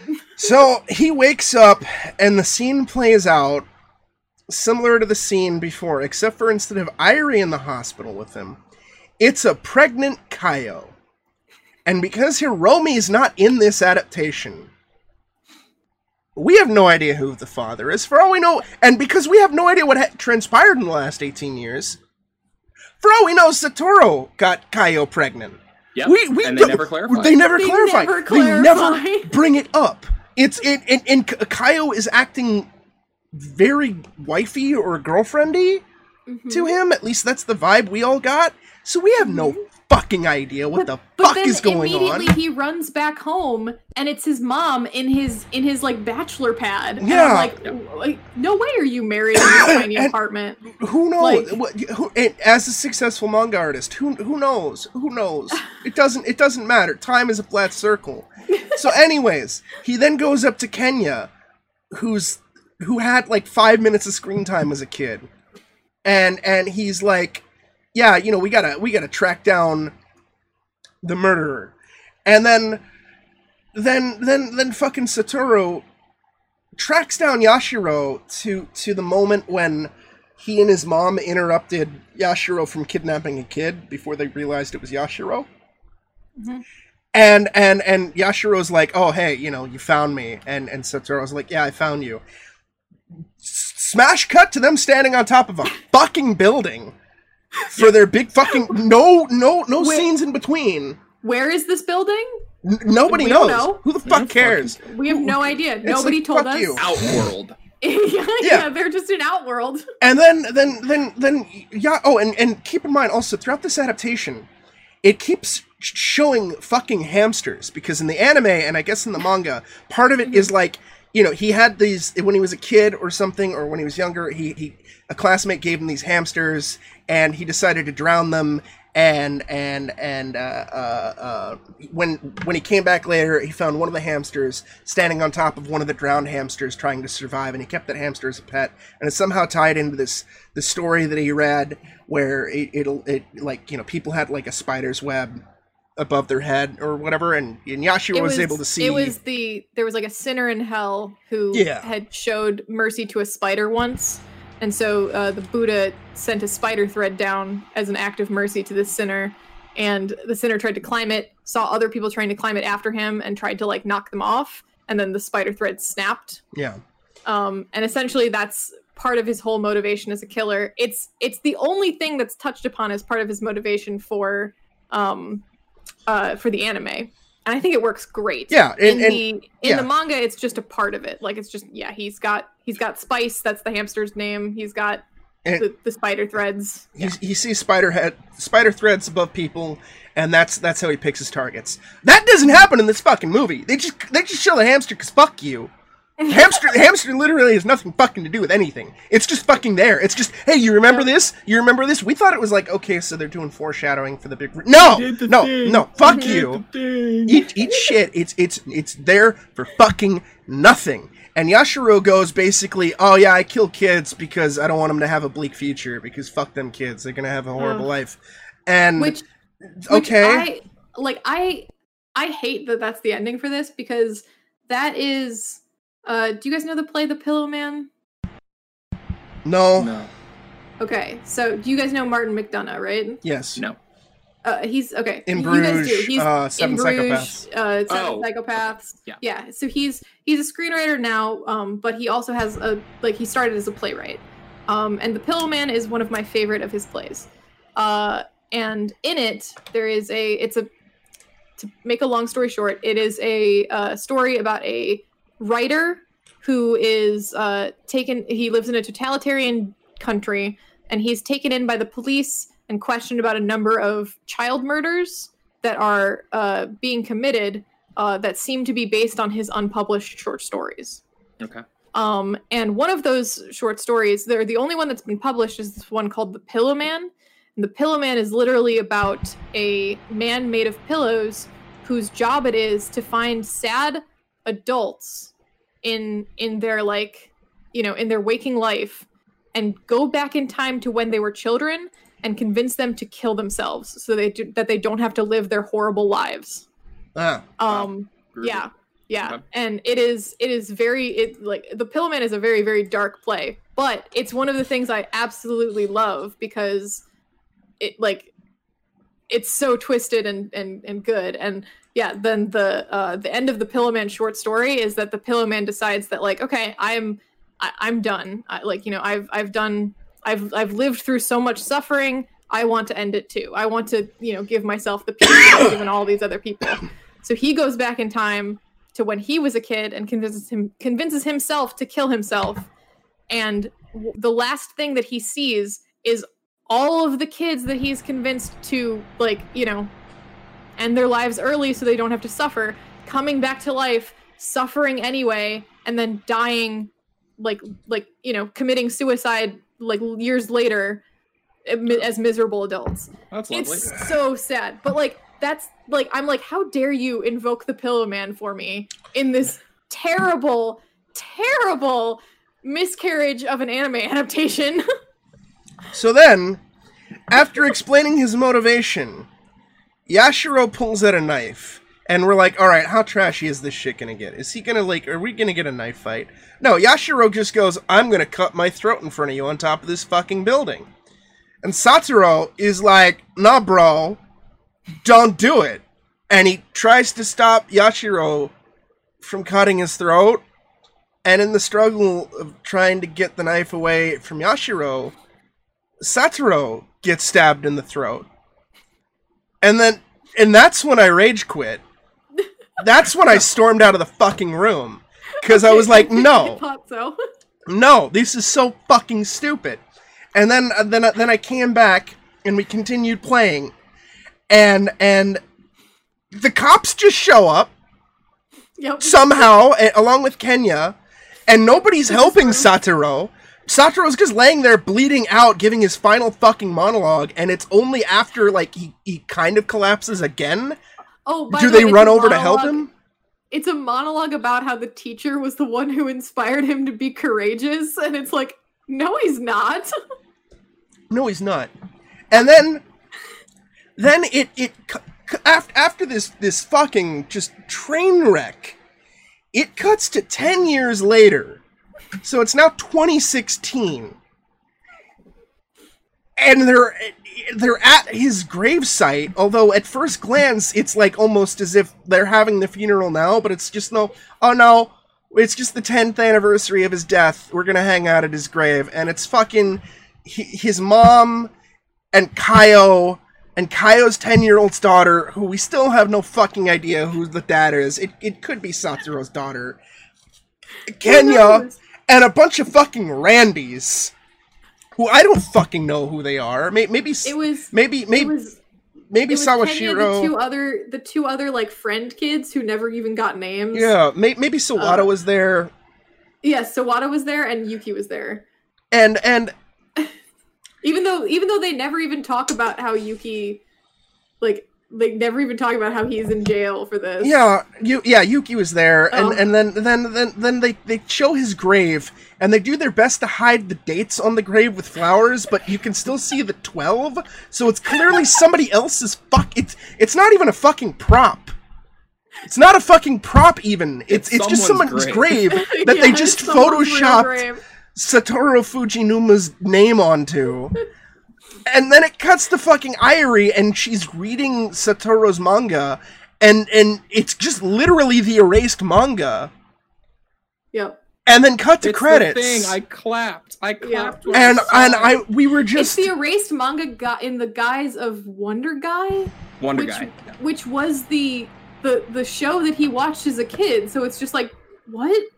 it's, what does it mean? It's just it, it was so fucking like I I God. I've only I only just saw Erased a week ago. I'm not a super devout hardcore fan. I just watched it and it's it's it's a really good anime. It's something that maybe I'd, I'd consider reading the manga. I'm considering reading the net or watching the Netflix adaptation. I'd probably rewatch the anime at some point. You know, maybe it'll grow to be one of my favorite fucking shows. I don't fucking know, but I am s- just this this the last 20 minutes of this movie made me so fucking angry. I I I God damn it. Oh man. Let it flow through you. Yeah. I hate you, Kat. I want to revive to a week ago when I saw the fucking movie was a thing and not do it. God, fuck. If only we could. but you know, I'm I'm Can glad I we did. revival back to before this travesty happened and redo it? Can we all revival back to, to four This hours ago and just all say like, you know, maybe we shouldn't watch the Let's live action pod. movie. Let's let's just do the anime. Let's just do the. Let's just. Fuck. Oh man, Fuck. yeah. It's it's. I, I for me, God a really bad it. adaptation. Well, I guess it depends. Like, I actually kind of had the same, like a similar reaction that I have for this as I had to uh, a certain American anime's live action adaptation that will remain nameless. Dragon Ball Evolution. But M Night Shyamalan was involved. Ah. Oh yes. yeah, Um, no, I, I know exactly exactly. a lot of exactly. people were furious and i was laughing my ass off because it's just it's it's so bad that it i almost feel like it doesn't even deserve my anger you know i'm Yeah. just like i'm just like jesus christ you just you guys just like you know it's like you tried to do a backflip and just sailed right off the roof and yeah, you know there's there's no reason to get angry. killed angry. yourself There's no It reason to get angry the at Tekken. so spectacularly. Yeah, you can't be angry at you it. can't be yeah angry. exactly You can't be angry at Tekken. it it and and god um and like uh you know you you touched on the fact that like a lot of it was so rushed and it but it did feel like a lot of those early scenes were were trying to be faithful to the source material and that kind of just points to the fact Faithful that like to a detriment. yeah exactly that that sometimes when you do an adaptation it's more important to consider the uh The spirit. what, what yeah the spirit what the the the media you are adapting to Yes. over the you know exact material that you're adapting Yeah, Just- like I- I think like- another another good example is going from the Crow graphic novel to the Crow movie. They're 2 Mhm. radically different things. yeah but we, it- but the movie still- about Has that theme of sorrow and depression and despair. You know? yeah we had we had talked about um annihilation as a good example of it, they're not trying to adapt the books uh lee lee mentioned that he really likes the books and the the that the uh the movie like doesn't even really try to adapt it it just kind of keeps the like a little bit of the spirit and and works its you know works its own thing into you know the very visual medium that is filmmaking Yeah. Yeah, the the the movie keeps the general spirit of the book alive in that it's this isolated world where evolution seems to act a little differently. They don't know exactly why or what's going on. Mhm. Um, and we just get to kind of watch the bizarre events unfold, and they unfold in completely different ways. And I feel like I feel like for people who started with the book, that the film just completely missed the mark, and people were upset with the adaptation. They were upset with the very strangely different third act but it was the best thing to do because it's a very impo- it- I don't want to say impossible, but it's a very difficult book to adapt. It, it Mhm. falls into the thing that I often bring up. I, I might have brought it up on the podcast before about adapting Lovecraft. yes yeah Um, adapting something that is so much better suited for just remaining in the viewer's mind than being put Yeah. into a visual medium. which is which is why my favorite Lovecraft adaptation is uh, Reanimator because they're really not even trying to directly adapt, and and also their source material is probably one of his most most easily digestible because it's not really Fucking bonkers. co- cosmic horror, yeah. Yeah. Um, but but but still, my you know my reasoning is it's it's not really it's it's Lovecraft almost in name alone, and the rest of it is kind of its own its own beast of you know we're we're taking he- inspiration and heavily altering it to be its own thing. Yeah, and it's something that when you're doing adaptations like this, it's very easy for a fan base to get defensive about the thing they care about and to lose sight of what's trying to be done. With Yes. something like Erased, where you have traditional, you know, a little less than 30 minute long episodes, um, 12 episode runtime. So you're looking at roughly, just for sake of argument, six hours. Yeah. And if you're trying to convey that entire plot in a third of that time, you're going to need to cut things. And yes, Mhm. it's going to suck as a, as a hardcore fan of the source material to Mhm. see that happen because there might be things that, that get cut that you really enjoy. Yeah. But if it effectively aids the whole flow of the story, then it's a necessary sacrifice. Mhm. Just just like revival, it is a necessary sacrifice for the greater good. Mhm. The greater Yep. good. En- enjoyment is is more important than uh, fa- faithfulness. Not many not having a stupid fucking ending is Yes. We We important didn't too. need it to end with a knife fight on top of like fucking Tokyo Tower or something. It's- I- like Jesus fucking oh, Christ. Yeah. It just completely missing the mark. I um I will say I think part part of the problem too was in what they chose to like they like I I was commenting this a couple of times while we were watching. They chose to add some scenes or like lengthen some scenes specifically between Satoru and Airi um, that I feel like were almost in direct criticism to the fact that the anime has her in a very reduced role. Um, and like I personally, if I were adapting this, I actually probably would have cut Airi entirely. And this is coming from somebody who I really like her as a character in both the anime and the uh, the live action show. She's she's my favorite part of the live action uh, Netflix show. Um, and she's also she's she's great in the anime. She she fulfills her role very very well in the anime of like kind of being the being the one anchor um, for Satoru in the in the present. Mhm. But but honestly, I feel like in, if you're keeping with the spirit of the of the manga and you need to cut something, she's probably the easiest thing to get rid of. So Kat, Like- yeah. You have you have Satoru be completely alone in the future. He he he doesn't have anything. He you know like like basically he gets into this accident. His mom comes back, reminds him of this horrible thing that happened to him in childhood. She gets murdered, and then he revives back, and then you know basically figures out that like it, to save my mom, I have to you know I have to figure this out. I have to sol- solve all this stuff. Right. And then you have this great you know like you can keep the like the arc of him learning to you know not be not wear a mask not keep himself hidden but actually be a friend be a you know be a good person be a person who sacrifices for his friends and then you have the end of the show being or the end of the movie rather being like you know he's back in the present and he actually he lost 15 years of his life but he actually has friends and Yeah. he like has people he saved and loved and you know all that stuff. Right. it might actually be you know like a little more impactful thematically. And you know again i'm not saying that it doesn't work as you know as written right now with I- with Airi in it. It totally does. But if you're gonna if you're gonna cut six hours of material reasonably you know like hmm y- you need to start trimming stuff. I think one of the things that we mentioned that uh uh or one of the things we mentioned like in the moment was we would have cut the the the hole when he revives back to the present uh after failing to save Kayo the first time. Yeah, the house Yeah. fire needed to go. Mm-hmm.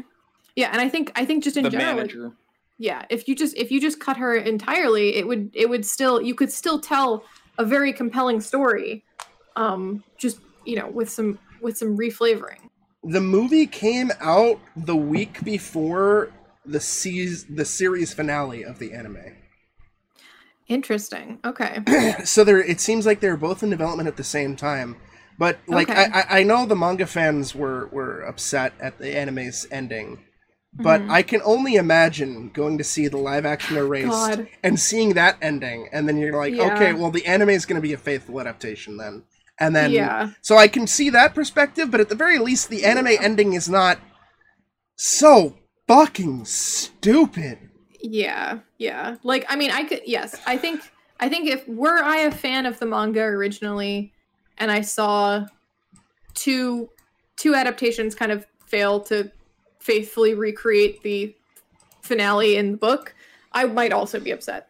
Um but i will say for context um and i'm not i'm not trying to shit on people who like their faithful faithful adaptations but um i had mentioned this earlier uh when we were discuss- still discussing off uh off podcast. Uh when i was a kid i read the Bourne the Bourne trilogy of Yeah. books. Um or i think it's yeah Bourne identity Bourne supremacy. I read those two books um i read them before the the movie came out um so when the movie came out i was super excited because i was like yeah yeah yeah like i can't wait and the movie is very very different from the books Um, and as a kid, I was very upset by this. I I was like really pouty and like angry and like pointing out all the inconsistencies and just really like, oh, they should have done this, they should have done that, they should have that. And at some point, like nobody ever said anything about what I was saying about this, but at some point something clicked in me where it was just like it doesn't fucking matter. Yeah. Right? Where that it was, that was like me in the Harry Potter movies actually as a kid. yeah, yeah. Where it was just it was just like, yes, there are inconsistencies, but the story of the Bourne Identity in both the book and the movie are both good. They're just different. That Right? that that's also like on your experience with Erased, for example, of of Mhm. uh, seeing the anime first and then like whatever. That kind of also mirrors for me because I know this is another big controversy within the anime community. When I saw Full Metal Alchemist, the original Mm. anime, I had never read the manga. I knew nothing of the manga. So Mhm. for me, that story, even though I know they made up their own shit, Mhm. worked. The only thing that Mhm. didn't work for me was uh, the uh, the movie, just because it ends as it ended on it like a an, sort of an unresolved cliffhanger Mm. of just them like, hey, you know, now we're together, but like they're not back in the same time, like they're not back in their world, sort of thing. But like it was its own thing. Sure, after discovering the manga and and and seeing Brotherhood, um, my opinion slightly changed. Where I'm like, yeah, the original source material is better, but like, I I don't hate like the original anime for doing its own thing, even Mhm. if in in the grand scheme of things, it's like not as good. But I can Yeah. also maybe imagine, you know, the manga fans seeing seeing the original anime adaptation and being like, "The fuck is this shit?" yeah. Well, sometimes those adaptations can go, you know, they can go into very, very different directions, and they can be Mhm. surprisingly good. But you know, they can also be complete train wrecks, like the original Yes. uh, anime adaptation of Hellsing. Mhm. Um, it's 13 episodes, and after the first six, they went off into completely original territory. They didn't delve into the main antagonist, Millennium, who are the the Third Reich, essentially, and instead decided, oh, we're going to come up with a new original big bad and dedicate the entire last, last half of this season to fighting him. And it was a fucking train wreck Mm. it was a train wreck. They they they traded in this this great storyline, um, kind of like you know on the the the grisly reality of war, and you know gave us like a, a one shot villain named Incognito who who like was birthed from black magic on the dark continent which is just Africa it's like this is Mm, this is weird okay. we don't need this Yeah. Um Yeah, I um I also think that like having having learned that lesson as a kid that like I, I, Lee, I don't know if you were here for that, but I was talking about um what I had said before about the Bourne identity where as a kid I was really pissed that it was different from the book and then Mhm. at some point like without anybody really saying anything it just clicked for me that it didn't actually matter. right Um, and I think part of that is that, uh, you know, even if I, even if I re- like, I liked both. I liked the Bourne Identity movie, the Matt Damon one, um, and I like the book. And one existing does not negate the other. You know, I think that was like the important lesson I learned from that was that just because, you know, it wasn't exactly the way that I wanted it adapted at the time doesn't mean it's not a good adaptation and it also doesn't take away from the original for me. Yep, Yeah. there can be Like- two separate things, and if you like Yeah. the first one better, the first one's still there.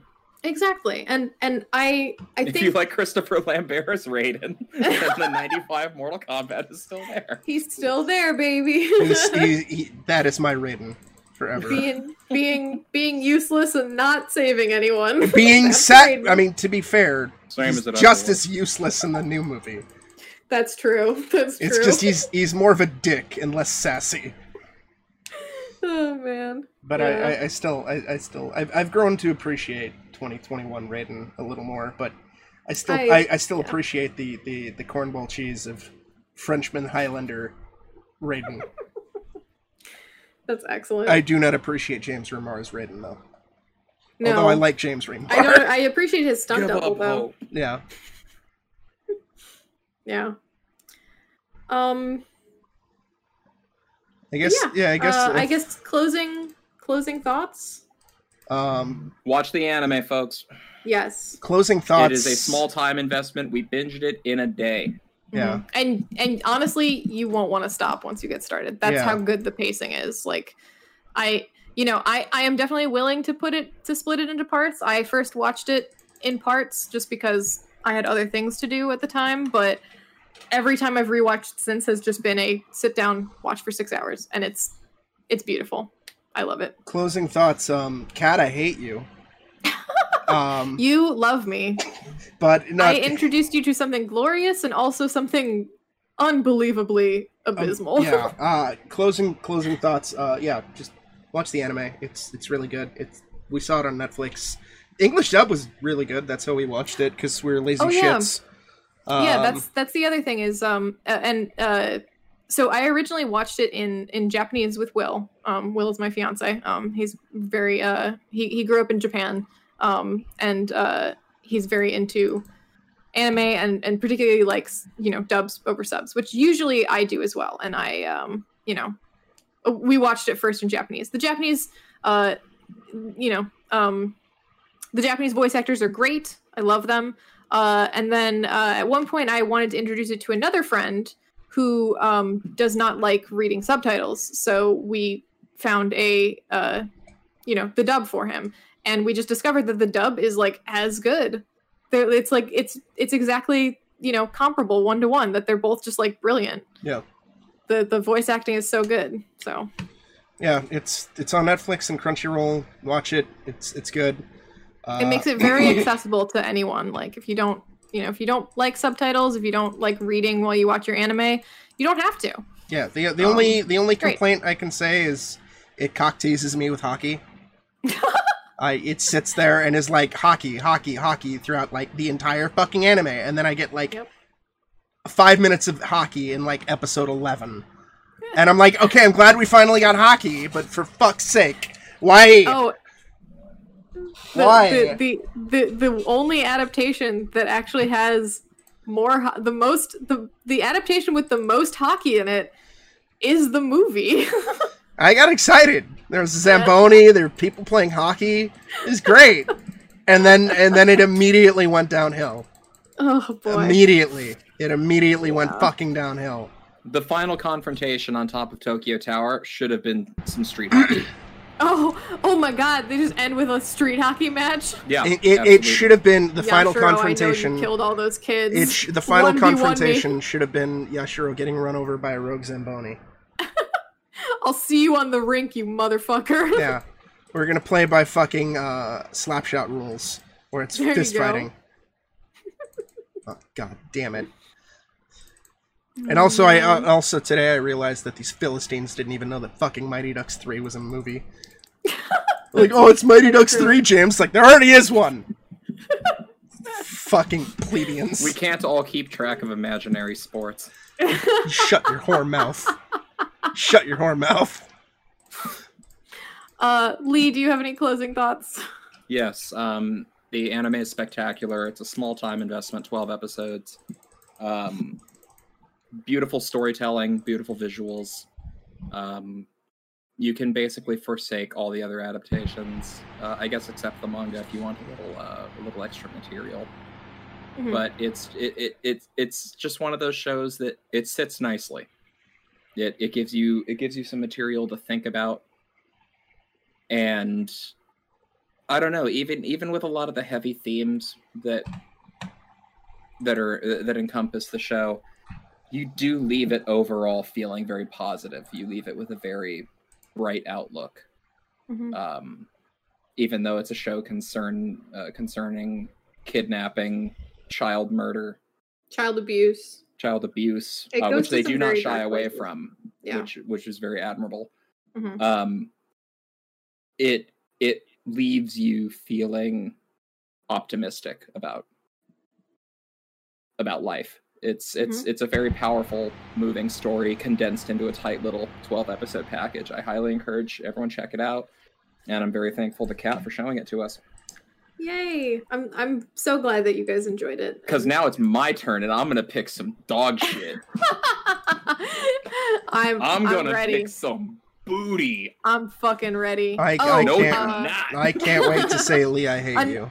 another another thing I wanted to mention in closing is kind of um so I don't I don't know too much about the um much of the like fan reaction to I know I, I do know a lot of people I've mentioned Erase to have agreed with me that it's a really good anime. Um but I will say that shortly after I watched it for the first time, I came across some criticism on the internet that people were mad that Satoru and Kayo did not end up together at the end. Fuck that. Those are the same people that are mad that Corpse Party doesn't have a harem ending. Yes, exactly. I, I, I fully. I'm, I'm not here to to shame anyone for their opinions or what they like to watch, but I think if you think that Kayo and Satoru should have ended up together at the end after he was in a coma for 15 years, You missed the point. you missed the point. Yeah, you you didn't understand. You didn't go. Your homework is to go rewatch it and and write me an essay on the themes of Erased. Honest, honestly, like for me, like just a closing th- statement on that that that fact. Um, Mhm. Even if there hypothetically there's some romantic tension between Kayo and Satoru when they're ten or eleven years old, I Mhm. think it's far, far, far, far, far, far, far fucking more powerful that sh- like like she got with somebody else, like because time Mhm. moves on, and it, it also signifies e- even if that were the case where like you know like they're teasing oh these two are gonna end up together or some some hypothetical meant to horseshit. like it was meant to be shit. Uh it it really emphasizes the sacrifice that Yep. Satoru made by going into the coma for 15 years. Uh i'm not in the camp of oh kayo and satoru should have gotten together. Like even if there was some cutie cute shit between them Mhm. some wholesome shit at the end of the day i'm just also you know in the same way that satoru is throughout the entire anime get a grip you're 29 years old yes. like it doesn't fucking matter like n- no get get the shit out of here and it, it also leads to like the powerful moment of of satoru meeting kayo's baby seeing this life that Mhm. wouldn't have existed um Mhm. and and and from two people who would be dead like for me it's more of the power of friendship thing that's that's Mhm. my my my my thing Yep. The Power real erased was literally the friends we made along the way. the real erased Hell yeah. the real Hell yeah. the real erased is satoru's guilt for failing to stop 9-11 God. and Sawada's beard. and and Sawada's beard. Sawada's beard. Yeah, actually, I love that we have we've barely touched on Sawada whatsoever, and we have the beard presumably as Fuck Sawada. But his beard, yo. we just have we just have an unexplained fake beard as part of the thumbnail for this episode. all right All right. So this is another hopefully successful episode of Gooncast. Uh, we'll be back next time with something. Uh, might I be don't know if Resident you want to. might be uh, Resident yeah. Evil Village if if y'all finish it fast enough. Yeah, I was I was gonna say I like I don't know if you want to announce it yet, but yeah, I think we're we're all Well, we announced Playing and Erased in- after MK, so That's true. We're all playing and enjoying Village right now, and I I think it'd be a really cool next episode to to discuss Village and maybe a little bit of a Resident Evil retrospective. Yeah. To, to worship giant vampire mommy with the rest of us. yeah. Correct. uh, and then also at some point, you know, another another video game theme where it would be Ace Attorney and Yakuza, the live action Ooh. movies. Because I decided to pair those up because uh, uh Same director? same director, yeah, Takashi Miike. oh yeah, Uh, Who does wonderful Oh. work. Yeah, he's great. he is he is a complete mad lad. There's some other stuff. uh, there's some other stuff that I, I have already told them about, like that we could do. Um, and there's some other stuff that I've even had suggestions from. Like Nika really wants the two of you to go through NieR, so because he wants to hear a big discussion on NieR. Oh, that'd be cool. But that's that would It- it- require it's a time huge commitment, fucking though. time That's- time sink. Yeah. Yeah, Yeah, that's a tough one. yeah. Yeah. It's it's a lot easier to digest and talk about film than it is Mhm. to do whole gaming experiences, Yeah. especially franchises. Yeah. Yeah. It's- Resident it's- Evil's just one that we've been lucky enough to grow up with.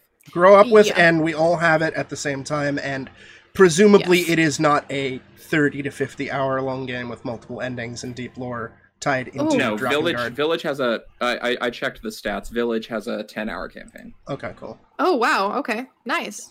That's good. May- Cool. maybe, maybe if if if yeah, maybe maybe there's there's other ways to cover it, but we'll we'll figure it out.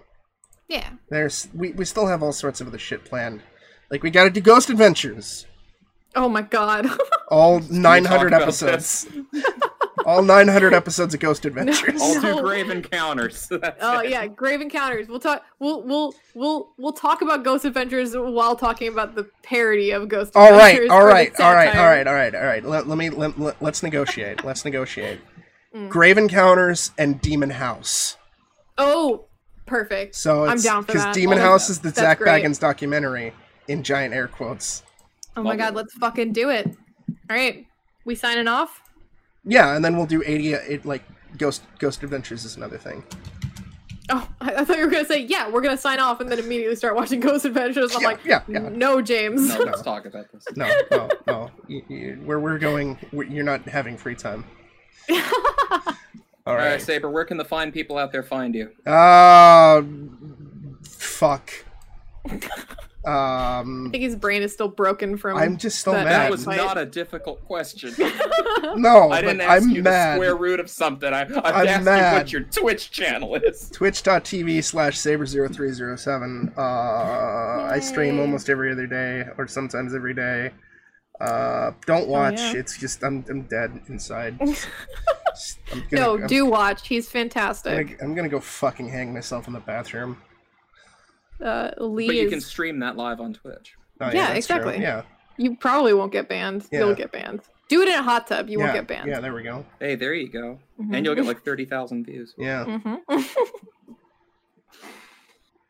uh, all right, I am I am the Attack Cat on Twitch. Uh, currently streaming a little bit of Village. Possibly going to get a little bit more uh, involved in streaming. Maybe doing some art stuff. Who knows? We'll see. Fucking Things are- better things stream are in- Nancy Drew. Things are in the pipeline. There you go. I didn't There buy go. you that Nancy Drew for nothing, Kat. You're streaming it, goddammit. Oh, I'm I'm streaming it. I just need to. I'm finishing Village first. That's my. I want to finish Village first. Then you'll see you'll see a very very old, very jank Nancy Drew game. Good. Hell yeah. There. Hell yeah. And uh, I'm the Valley Jester. You can find me at www.leealdercreative.com. I have a new article up on the troubles of adapting Lovecraft from page to screen. And you can catch me streaming at twitch.tv slash Valley Jester. And currently playing through Resident Evil Village. And uh, in the pipeline, we're going to do a mini id retrospective uh, with their engine. We're going to play Heretic, followed by its sequel Hexen. Cool. All right, so I guess I guess yeah, that's it. So, in the meantime, y'all take care of yourselves. Uh, don't watch the Erased movie, and if you do, get fucked. Um, How would Uh, people find it? Oh, uh, where I- there's a I'd like- will, there's a fucking way, Kat. I'd, I'd like us to fade out on a tweet that was put up today by Yoko Taro, mm. and I quote: "All will turn for the worst in the end. I know that." Have a great week, folks. Good night, everybody. Good night, everybody. Good night. Fuck.